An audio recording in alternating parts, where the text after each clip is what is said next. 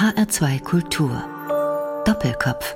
Heute am Tisch mit der Erzählerin Katharina Ritter aus München und Juliane Spatz als Gastgeberin. Und nein, sie ist keine literarische Erzählerin, keine Autorin, sondern eine mündliche Erzählerin. Sie erzählen Katharina Ritter Menschen, Kindern wie Erwachsenen, Geschichten, sozusagen von Mund zu Ohr. Und manch einer oder manch eine denkt jetzt vielleicht, ach, eine Märchenerzählerin und stellt sich dann eine Frau mit langen weißen Haaren und wallenden Gewändern auf dem Mittelaltermarkt vor. Trifft es das?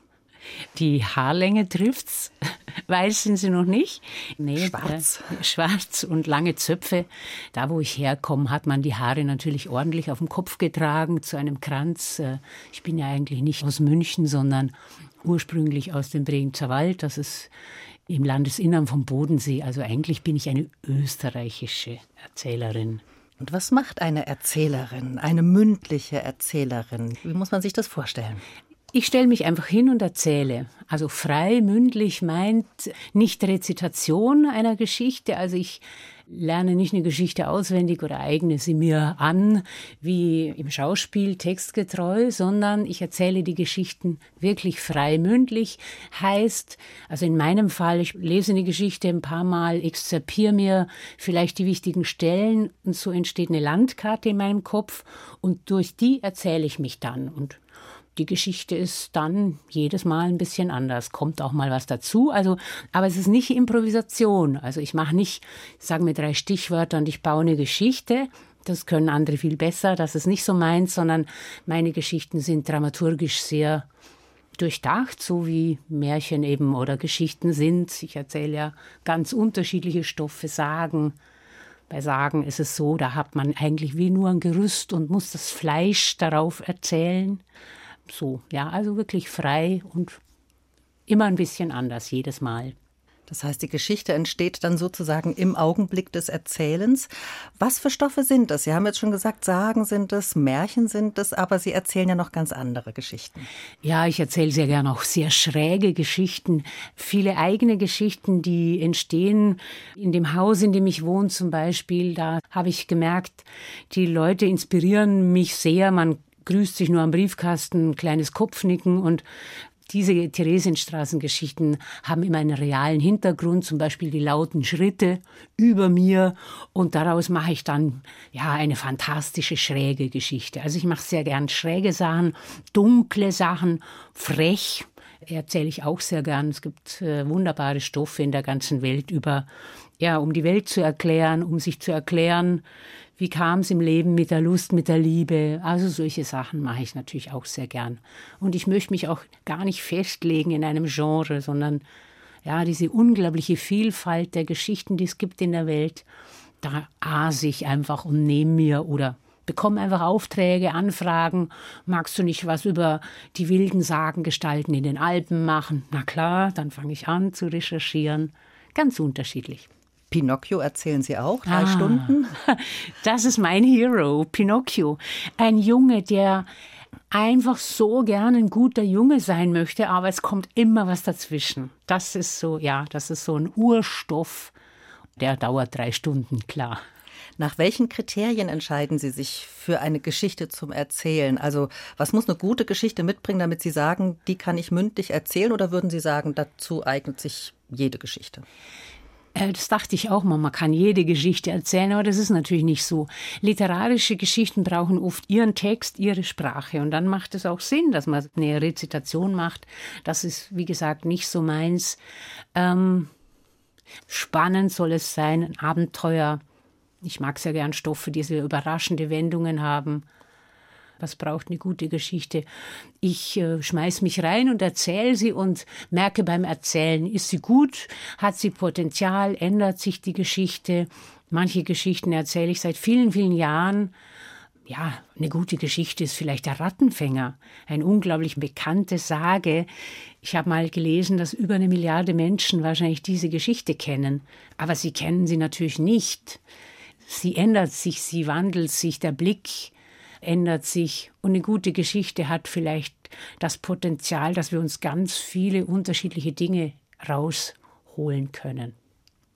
Und jetzt haben Sie gesagt, Sie, wenn Sie sich so eine Geschichte aneignen, dann haben Sie eine innere Landkarte im mhm. Kopf. Das heißt, Sie lernen diese Geschichten nicht auswendig. Nee. Wie viele Geschichten haben Sie denn im Kopf als Landkarte? Äh, hunderte.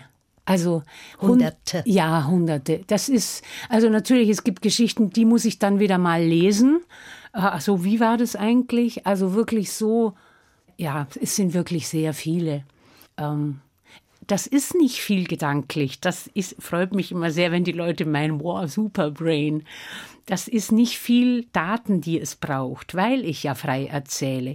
Ich muss nur einen roten Faden haben. Ich weiß die Personen der Geschichte und die Stationen und das, was passieren wird. Und das ist datenmäßig nicht so viel. Und das ist sozusagen die Kunst.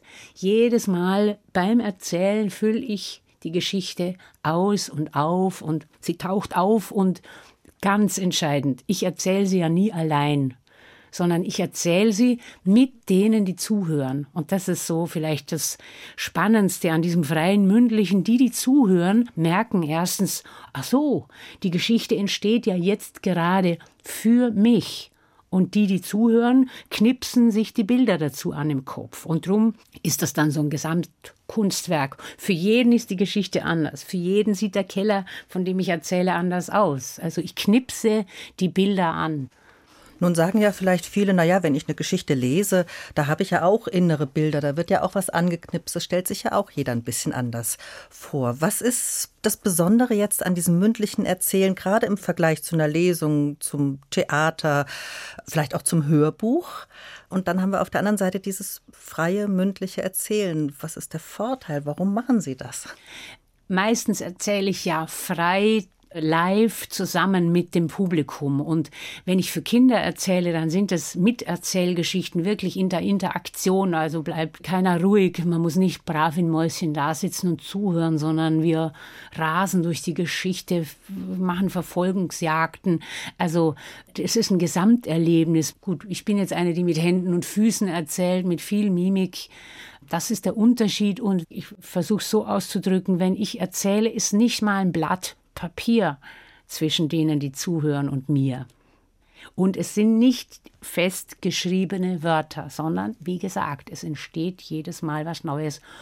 Und das ist ja die, die Qualität, die das Erzählen hat. Und Sie schauen das Publikum auch an, also Ihre Zuhörerinnen und Zuhörer. Ja klar.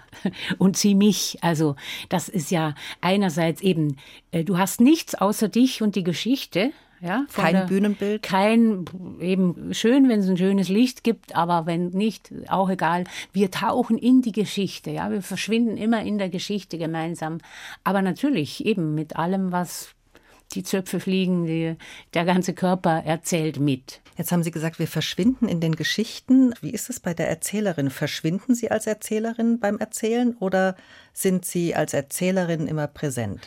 Das ist eine tolle Frage und das ist auch eines der Geheimnisse. Also ich bin immer für die Geschichte da. Ich erzähle die Geschichte, ich springe auch in die Figuren, aber immer auch wieder heraus. Und ich bin nicht die Prinzessin, die auf der Wiese sitzt, sondern ich erzähle euch von der Prinzessin, die auf der Wiese sitzt. Das ist der Unterschied. Das wird ja oft gefragt, was ist der Unterschied zum Schauspiel? Ich habe immer auch eine gewisse Distanz. Ich kann immer mit Perspektivwechseln arbeiten, wenn die Geschichten, wenn ich für Kinder erzähle, gefährlich werden, der Menschenfresser taucht auf und ich sehe, dass die Kinder so, oh, Angst, dann sage ich, stelle vor, du bist der Menschenfresser, schnupper mal, wie riecht's hier? Und dann sagt das fünfjährige Mädchen, ich rieche, rieche Menschenfleisch. Und fürchtet sich natürlich nicht, sondern sie ist in dem Moment selber die Menschenfresserin. Also dieses mit Perspektivwechsel arbeiten können, das äh, ist das, was man im mündlichen Erzählen machen kann. Wie bereiten Sie sich denn auf so einen Erzählabend vor? Also erzählen Sie sich die Geschichten vor dem Spiegel oder Ihrem Mann? Ich muss wirklich gestehen, ich probe nie. Also wenn ich ein neues Programm mache, dann stelle ich mich hin und dann ist es so, wie es ist. Und dann merke ich, uh, kann noch wachsen, kann noch besser werden. Ich habe einen großen Anspruch an die Dramaturgie des Abends. Welche Geschichte wann passt, wie, macht man das mit Musikern oder ohne oder so. Aber manchmal sage ich einfach, die Dramaturgie des Zufalls ist so großartig und nehme, was weiß ich, kleine Zettelchen mit und das Publikum lost die Reihenfolge. Das ist genauso zauberhaft. Natürlich, kurz bevor es losgeht, ist schon immer die, oh, bist du eigentlich wahnsinnig, den Pinocchio jetzt so und so viele Stunden. Und dann lege ich los und ich mache den Mund auf und die Wörter kommen. Und Sie sind noch nie rausgeflogen? Noch nie. Was muss denn das Publikum mitbringen, damit so ein Erzählabend gelingt? Was müssen sie mitbringen? Gar nichts. Sehr oft, gerade wenn sie jetzt Erzählabende ansprechen, Männer würden, glaube ich, selber nie auf die Idee kommen, zu einem Erzählabend zu gehen. Sie werden von ihren Frauen mitgeschleppt. Und das ist für mich eine große Freude. Ich sehe dann die Augen blitzen und wir alle haben so eine Fantasiewelt in uns und vergessen es manchmal. Und im positivsten wird das angeknipst und alle, egal wie alt oder jung, tauchen in diese Geschichten ein. Und die Arbeit muss ich machen. Ich muss so gute oder so coole oder so spannende Geschichten erzählen, dass die immer weiter vorrutschen und eintauchen. Also das ist die Kunst. Den Anspruch habe ich schon. Also ich muss gute Stoffe wählen, damit bestimmte Gruppen auch gerne zuhören. Aber Menschen lieben Geschichten. Das erlebe ich jetzt seit vielen Jahren immer wieder. Das ist das Urmenschliche, dass wir zusammen sind und uns erzählen. Und man kann 500 erreichen und auch die fünf oder nur zwei. Das ist das Tolle an meinem Beruf, dass ich an so unglaublich unterschiedlichen Orten mit so unterschiedlichen Menschen in unterschiedlichen Zusammenhängen erzählen darf. Lässt sich vom mündlichen Erzählen leben? Ja, wie sich unsere Corona-gebeutelte Zeit nun auf das mündliche Erzählen auswirkt, welche neuen Möglichkeiten sich da vielleicht auftun, darüber sprechen wir gleich. Wir kommen zur ersten Musik. Unsere HR2 Doppelkopfgäste dürfen sich ja immer die Musik aussuchen. Wir hören jetzt zuerst Think von Aretha Franklin. Warum haben Sie diesen Song ausgewählt, Katharina Ritter? Das ist einfach so eine coole Frau. Und ich glaube, dieser Song ist aus den Blues Brothers. Und bei diesem Film kann ich auch nicht sitzen und muss aufspringen und sowieso mitsingen. Bei Aretha immer.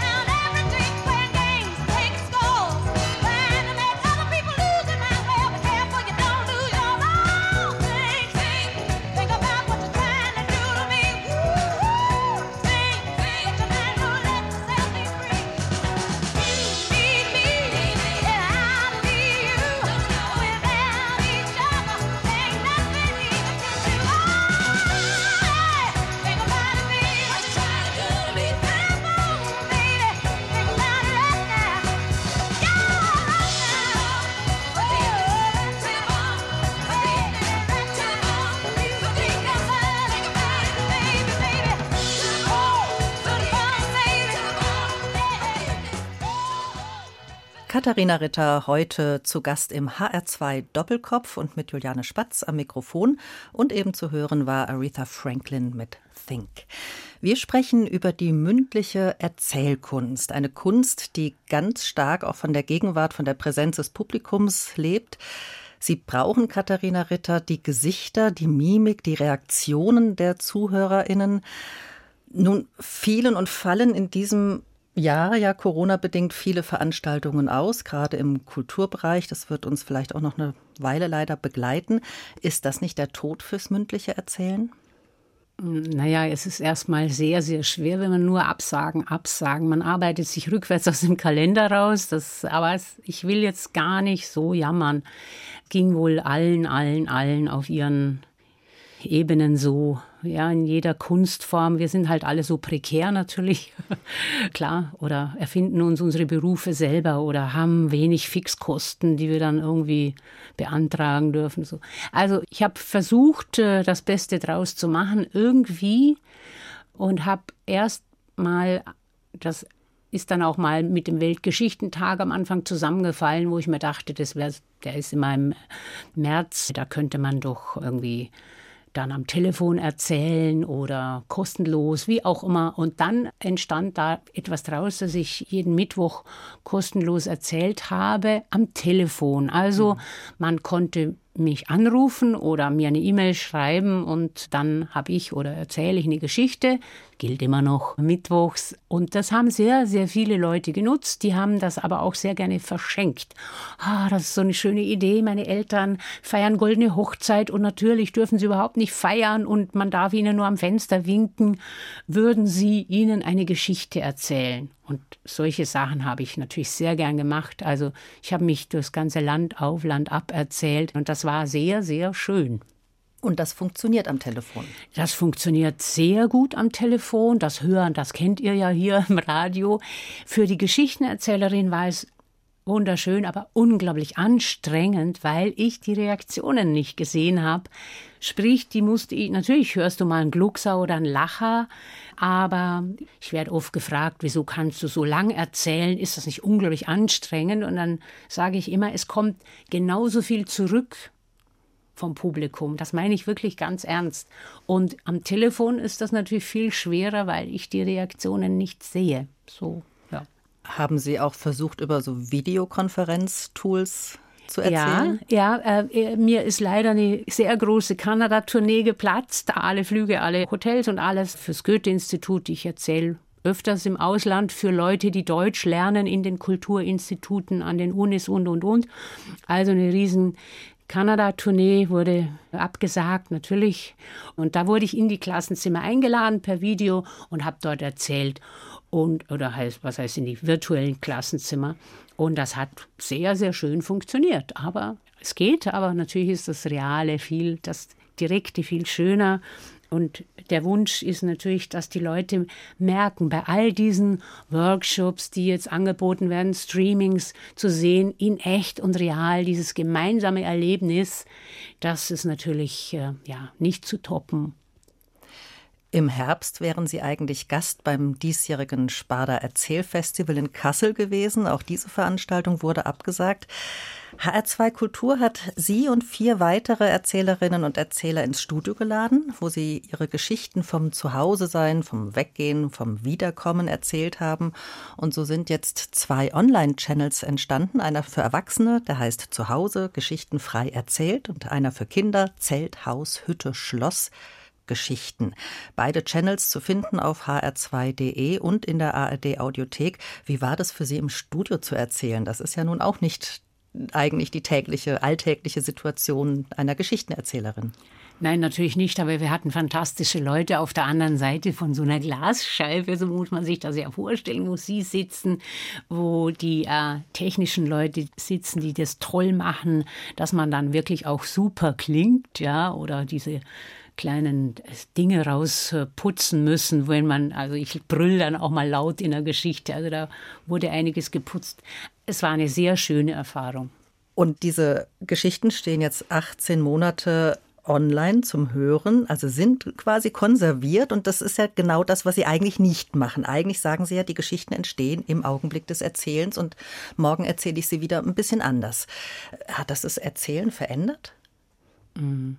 Ich habe natürlich schon äh, Geschichten dafür ausgewählt, die ich schon oft erzählt habe, wo ich dachte, so, pff, ja, das ist okay, die kann ich sehr gut im Fluss erzählen, ohne Publikum. Das ist mir, glaube ich, auch gelungen. Bitte gerne reinhören. Mhm. Und ich bin da auch ganz weltlich. Ich habe nichts dagegen, dass Geschichten konserviert werden. Wir sind ja unglaublich froh, dass die Brüder Grimm die Geschichten, äh, die sie gesammelt haben, die ihnen zugetragen wurden, konserviert haben. Deswegen muss man sie ja nicht festzurren. Irgendwann erzähle ich sie wieder frei und erzähle sie wieder in einer anderen Version. Aber es ist schön, dass es die gibt und man sie jetzt hören kann.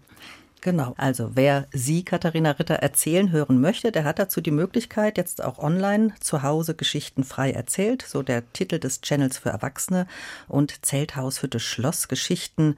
So heißt der Channel für die Kinder. Beide Channels auf hr2.de und in der ARD Audiothek.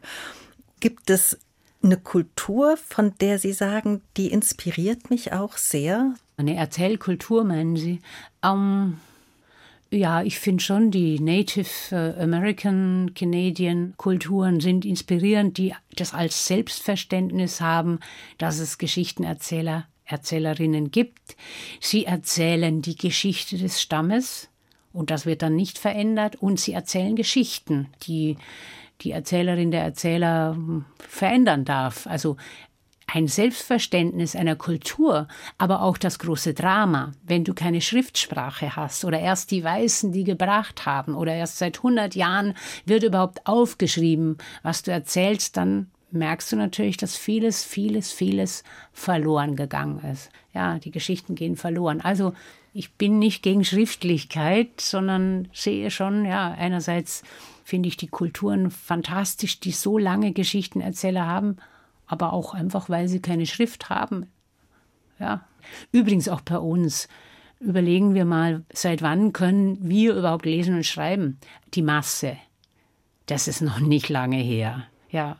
Das war ein Herrschaftsinstrument, äh, die Bibel und so weiter, eine Sprache, die die Menschen nicht lesen können. Erzählt wurde immer.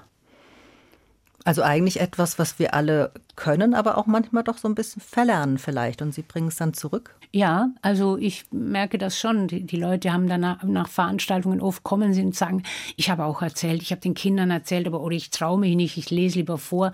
Aber es ist urmenschlich. Das macht uns zu Menschen, Geschichten erzählen.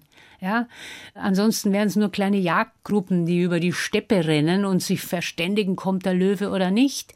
Aber die Fähigkeit, eine Geschichte zu verstehen, an eine Geschichte zu glauben oder zu wissen, es ist in echt oder nicht, das ist diese Kulturleistung, die, ja, das macht uns zu Menschen und das ist ur, ur, uralt. Wenn jetzt jemand sagt, so wie Sie, ich bin Geschichtenerzähler oder Geschichtenerzählerin, dann denken ja viele an Märchen. Das ist es bei weitem nicht nur, das haben wir gehört, aber natürlich werden Märchen von professionellen ErzählerInnen erzählt. Warum sind Märchen und Legenden so ein beliebter Erzählstoff fürs mündliche Erzählen? Ja, weil viele so wunderbar schräg, wild, gefährlich sind. Also gerade die Sammlung Grimm ist ein un unglaublicher Schatz. Das habe ich auf meinem Weg auch gesehen. Ich habe lang gesagt, ach Märchen, ach Grimms, ja, erzählen viele andere, muss ich nicht machen. Ich will lieber eigene Stoffe erzählen. Aber aus einem Witz heraus, äh, weil man immer angesprochen wird, ah, für Kinder, ah, Märchen, ah, Grimm, ist dann das Projekt ganz Grimm entstanden, weil wenn schon Grimm, dann den ganzen, haben wir gesagt. Zwei Kolleginnen, Gabi Altenbach und Cordula Gernt und ich, wir haben gesagt, wir sind die Schwestern Grimm und wir befreien diese Geschichten aus dem Buchdeckel und erzählen sie in die Mündlichkeit, da wo sie herkommen. Das war ja fantastisch. Und da habe ich natürlich gesehen, haben wir gesehen, was das für ein Schatz ist, diese Märchen. Unglaublicher Stoff. Ich habe gelesen, Sie haben da wirklich einen Grimm-Marathon hingelegt, 36 mhm. Stunden am Stück erzählt. Ähm, nee, das äh, muss ich Sie ein bisschen korrigieren. Also wir haben erst mal von KHM 1 bis KHM 200 alle erzählt. Das hat aber Jahre gedauert, weil wir uns einmal im Monat in einem kleinen Theater getroffen haben. Das wurde übrigens auch mitgeschnitten, kann man downloaden. Also das ist, niemand hat das vorher gemacht. Wir haben gesagt, wir fangen bei 1 an und hören bei 200 auf. Und egal wie komisch die Geschichten sind, wie fragmentarisch, alle haben wir erzählt. Und was wir jetzt nach wie vor machen, man kann uns einladen zu einem Marathon und kann sagen, ihr kriegt drei Tage oder ihr kriegt einen Tag und wie viel kann man dann eben erzählen. Nun spalten sich ja da manchmal die Geister bei den Grimms. Die einen sagen, also wenn man schon Grimm erzählt, dann muss man sie auch wortwörtlich erzählen, genauso wie die Grimms es aufgeschrieben haben. Wie frei oder wie eng an der Vorlage erzählen Sie? Wir haben gesagt, wir haben einen großen Respekt und der wurde immer größer. Aber wir haben immer gesagt, die Grimms haben ja die halt in der damaligen Sprache aufgeschrieben und das wäre ein Korsett. Also erzähl den Grimm, wie du meinst. Das heißt nicht, dass wir die Story verändern. Das ist ja ein Unterschied, ob du sagst, ich mache ein anderes Ende, weil mir das nicht gefällt oder ich lasse alles, was Kopf ab ist, weg. Also äh, davor möchte ich warnen, weil die Märchen sind so toll, weil sie so gefährlich sind, weil man durch Angst und so weiter durch muss. Also großer Respekt, aber manche von den Märchen einfach in unserer Sprache, jede in ihrem Dialekt, den sie vielleicht auch hat, immer mal. Ich habe ja einen alemannischen Dialekt, das ist wunderbar, wenn man diese Geschichten in seiner Herzenssprache erzählt.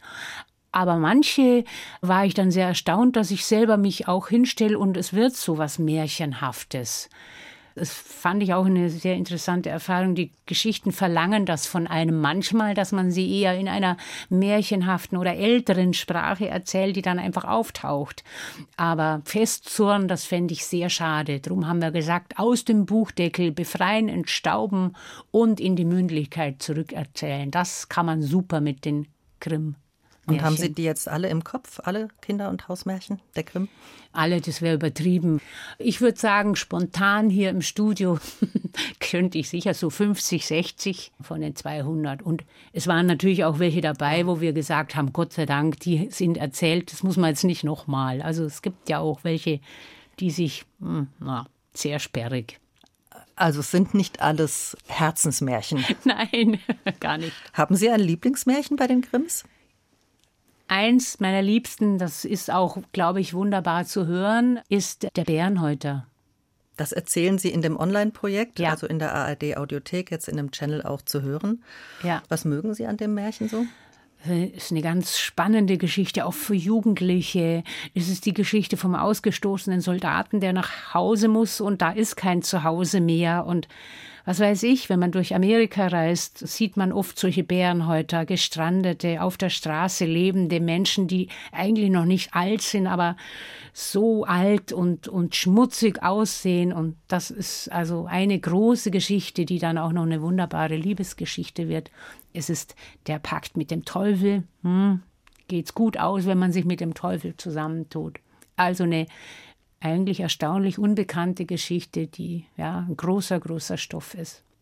Zeit für einen weiteren Musikwunsch, Katharina Ritter, nämlich The Kick Inside von Kate Bush. Was verbindet sie mit diesem Lied? Kate Bush ist ja äh, zu mir gekommen wie die meiste Musik so mit 17, 18. Also ich bin da sehr konservativ.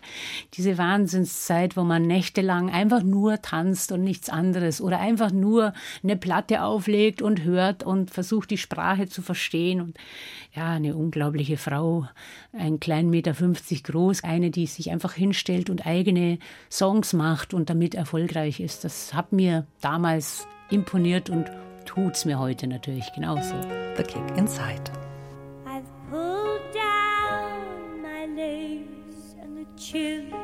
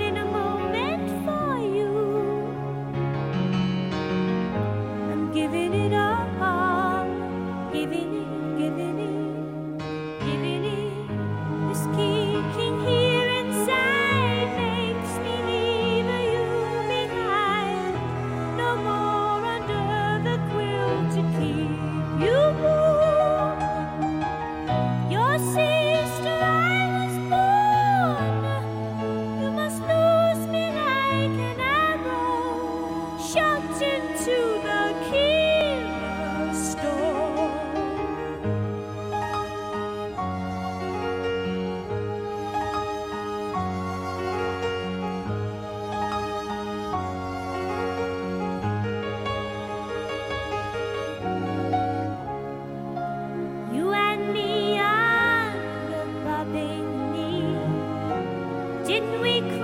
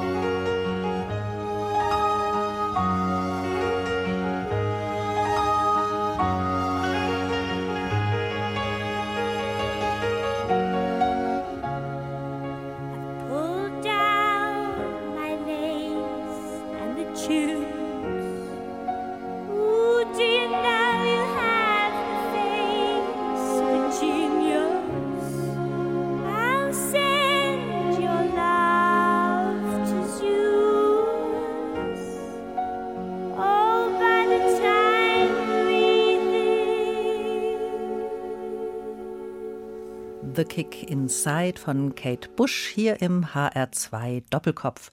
Zu Gast ist heute die Erzählerin Katharina Ritter, Gastgeberin ist Juliane Spatz und wir sprechen über die mündliche Erzählkunst, denn genau das ist es, was Katharina Ritter macht.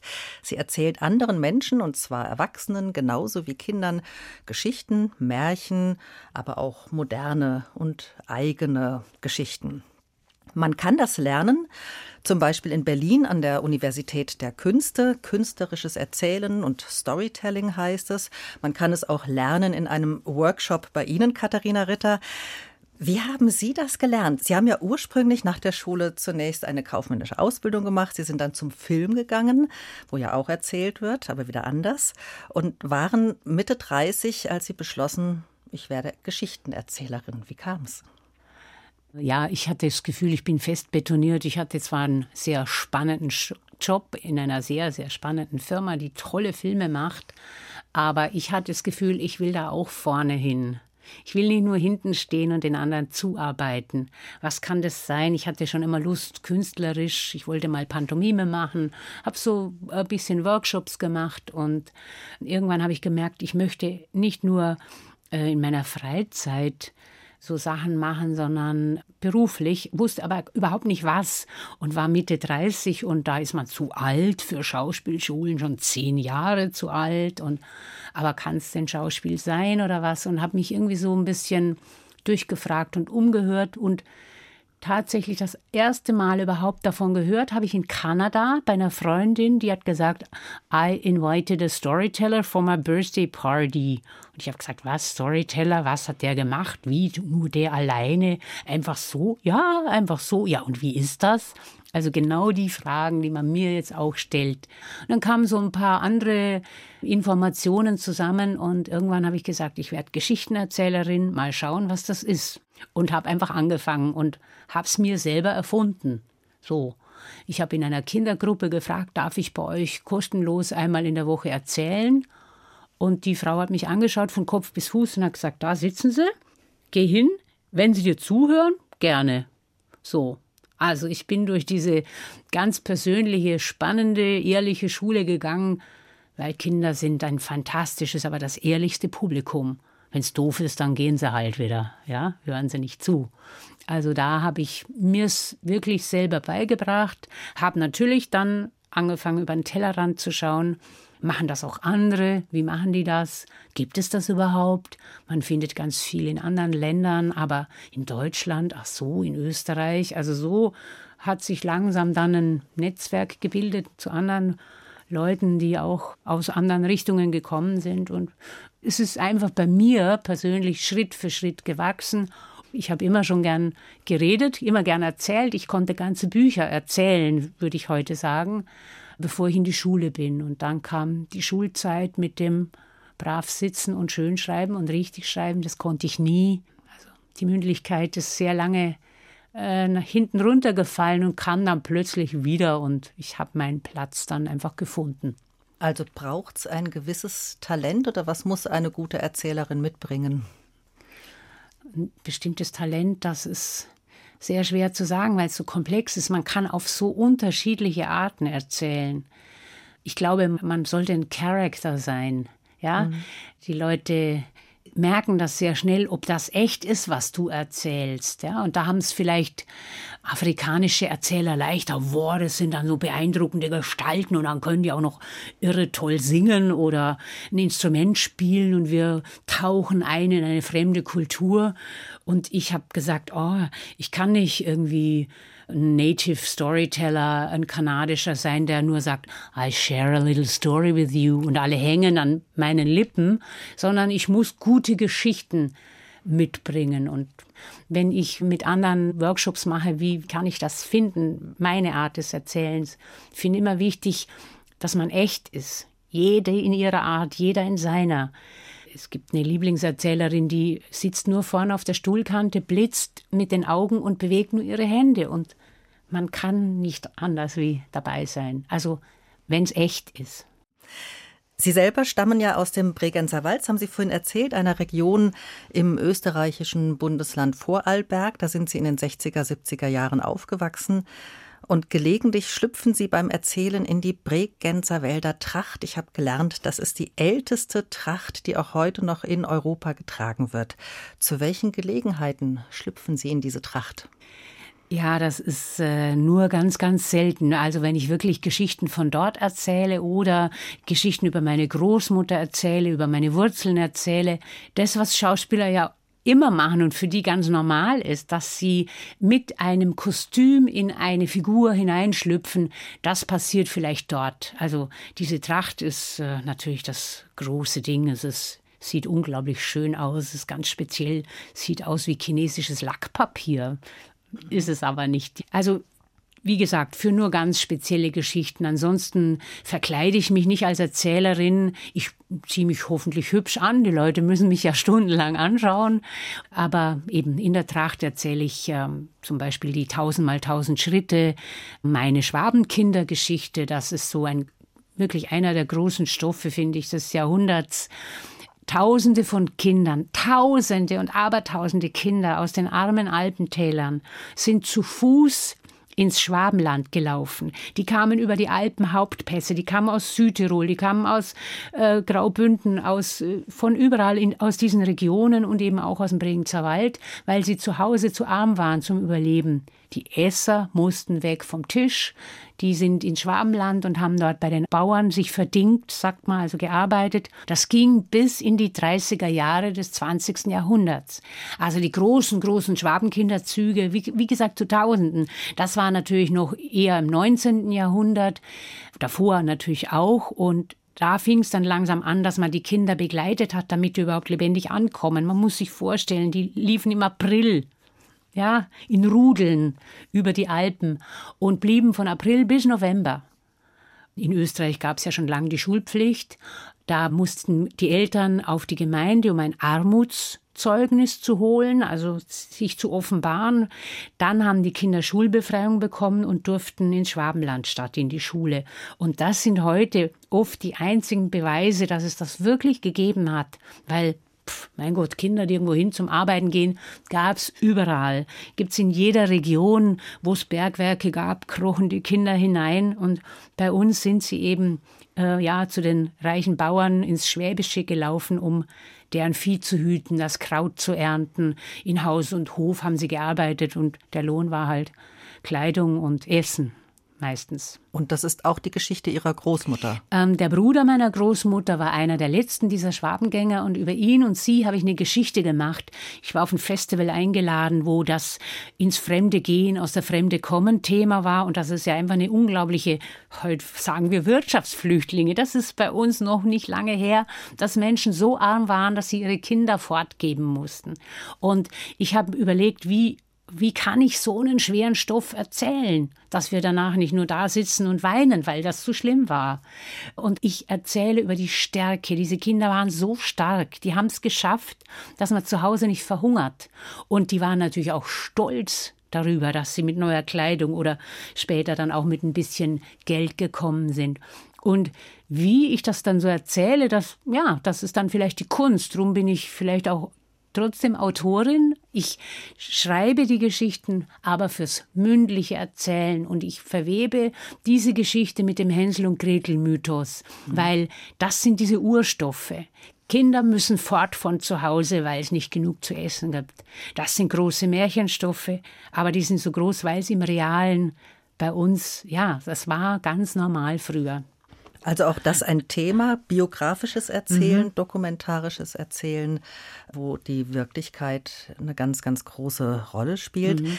Kann man denn sagen, die Form des mündlichen Erzählens ist in Deutschland noch lebendig oder wieder lebendig? Wieder, würde ich auf jeden Fall sagen. Es gibt nicht viele von uns, aber es gibt doch einiges über 100 vielleicht. Ich will mich nicht festlegen.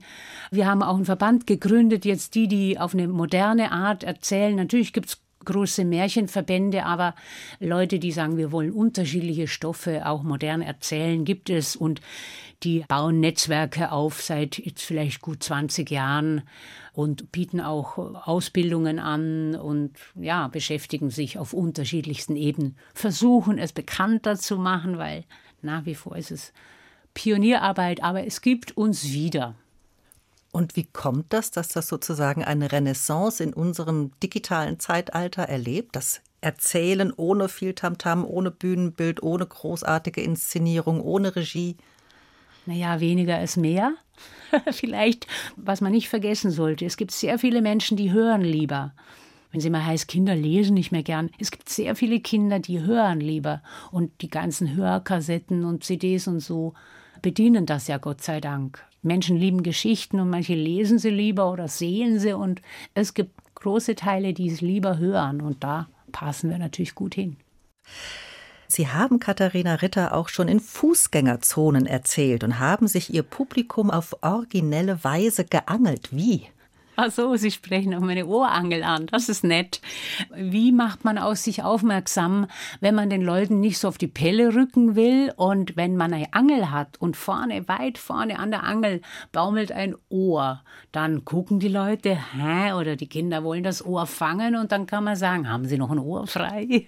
Oder ähm, haben Sie einen unerhörten Wunsch, den können Sie da reinflüstern. Manche würden das vielleicht Walking Act nennen. Also die Ohrangel wurde für solche Einsätze so ein bisschen ein Markenzeichen. Auch im Museum, ich erzähle regelmäßig im Bayerischen Nationalmuseum, da ist die Ohrangel auch sehr praktisch, weil die weiß den Weg, wenn die Museumsmuffelbande sich durchs Museum begibt und immer dem Ohr nach. So. Sie sagen ja auch, dass das Zuhören eine ganz besondere Bedeutung hat und oft unterschätzt wird. Ich sage, das ist die unterschätzteste Tätigkeit, glaube ich.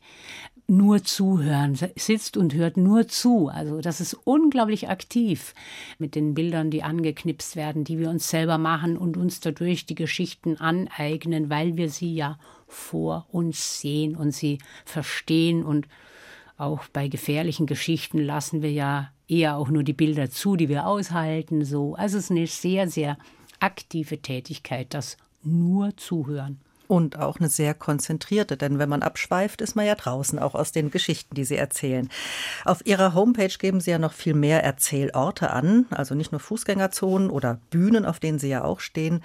Bayerisches Nationalmuseum in München haben Sie gerade erwähnt. Sie erzählen in Bibliotheken, in Firmen, haben Story-Dinners veranstaltet. Sie sind in der ganzen Welt schon herumgereist mit Ihren Geschichten, von Aserbaidschan über Amsterdam und Singapur bis Ottawa. Das ist jetzt nur eine ganz, ganz kleine Auswahl. Auswahl. Sie kommen viel rum als Erzählerin. Ja, das ist ein unglaubliches Geschenk, dass ich mit den Geschichten auch so weit reisen darf und wirklich erlebe, dass in so unterschiedlichen Kulturen wie in Turkmenistan, in Indien, in ja, Kanada war jetzt auch öfters in Nordamerika, man oft über die gleichen Geschichten genauso lacht. Also Geschichten erzählen eignet sich super zum Brückenbauen ob wir hier für Leute erzählen, die hier aus anderen Ländern herkommen und dann erzählst du ihnen eine Geschichte aus ihrer Kultur und die Kinder freuen sich. Ich bringe auch was mit. Ich habe etwas Tolles. Meine Sprache ist auch was Tolles. Also da auf diesen Reisen kann man wunderschöne Brücken bauen und Stoffe finden für neue Geschichten. Ja. Erzählen Sie dann auch auf Englisch? Nein, ich erzähle auf diesen Reisen und Tourneen die Geschichten auf Deutsch.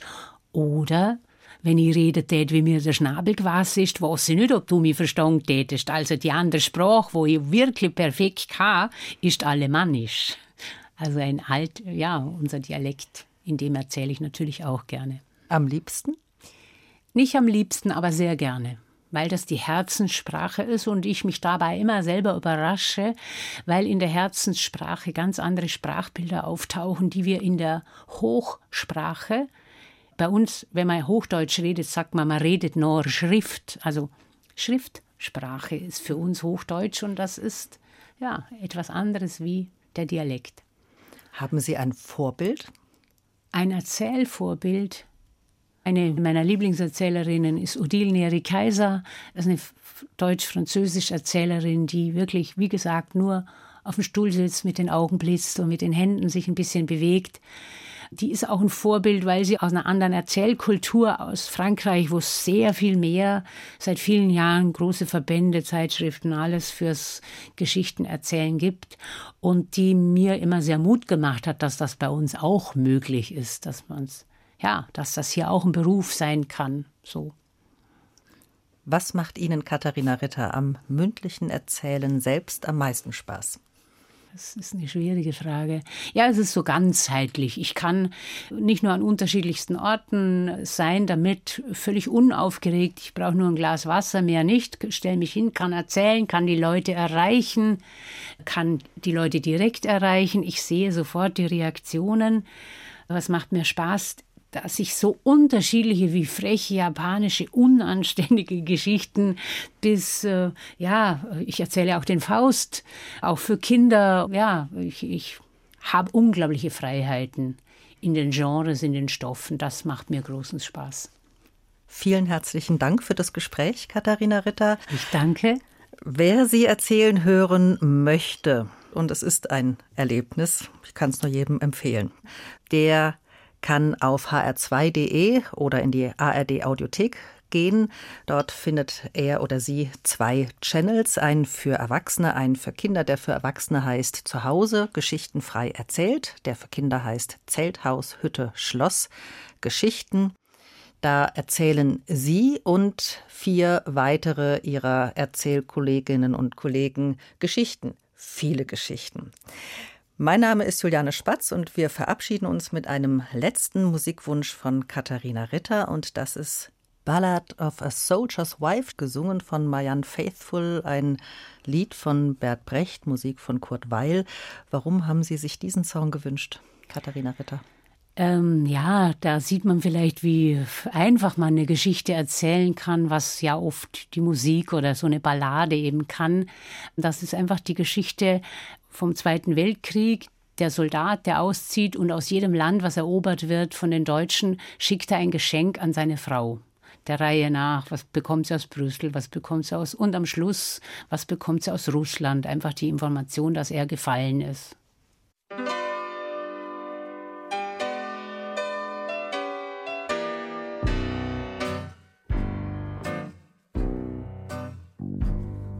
Was sent to the soldier's wife from the ancient city of Prague.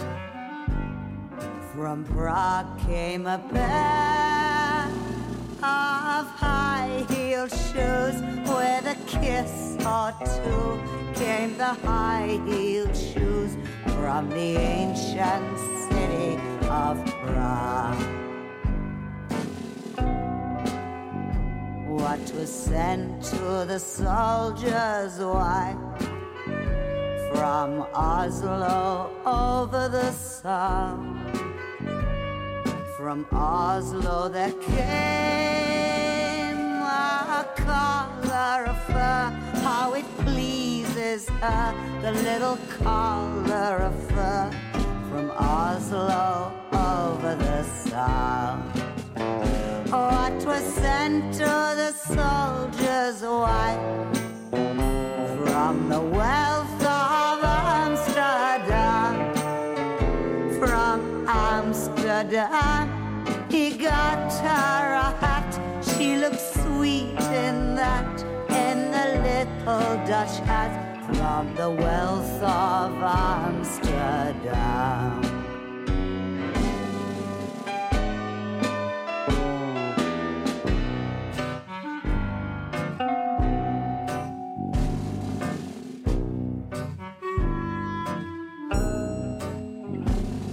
Was sent to the soldiers' wife from Brussels in Belgian land? From Brussels he sent all the laces so rare to have and to wear. All those laces so rare from Brussels in Belgian land. What was sent to the soldiers' wife from Paris, city of light? In Paris he got her a silken gown. 'Twas ended in town, that silken gown from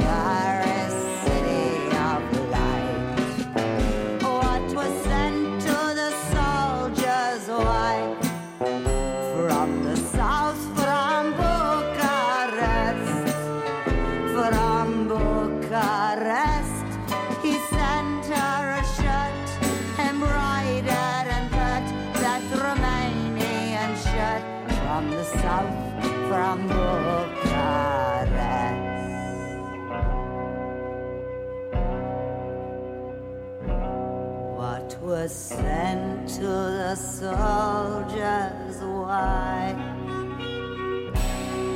from the far off Russian land. From Russia there came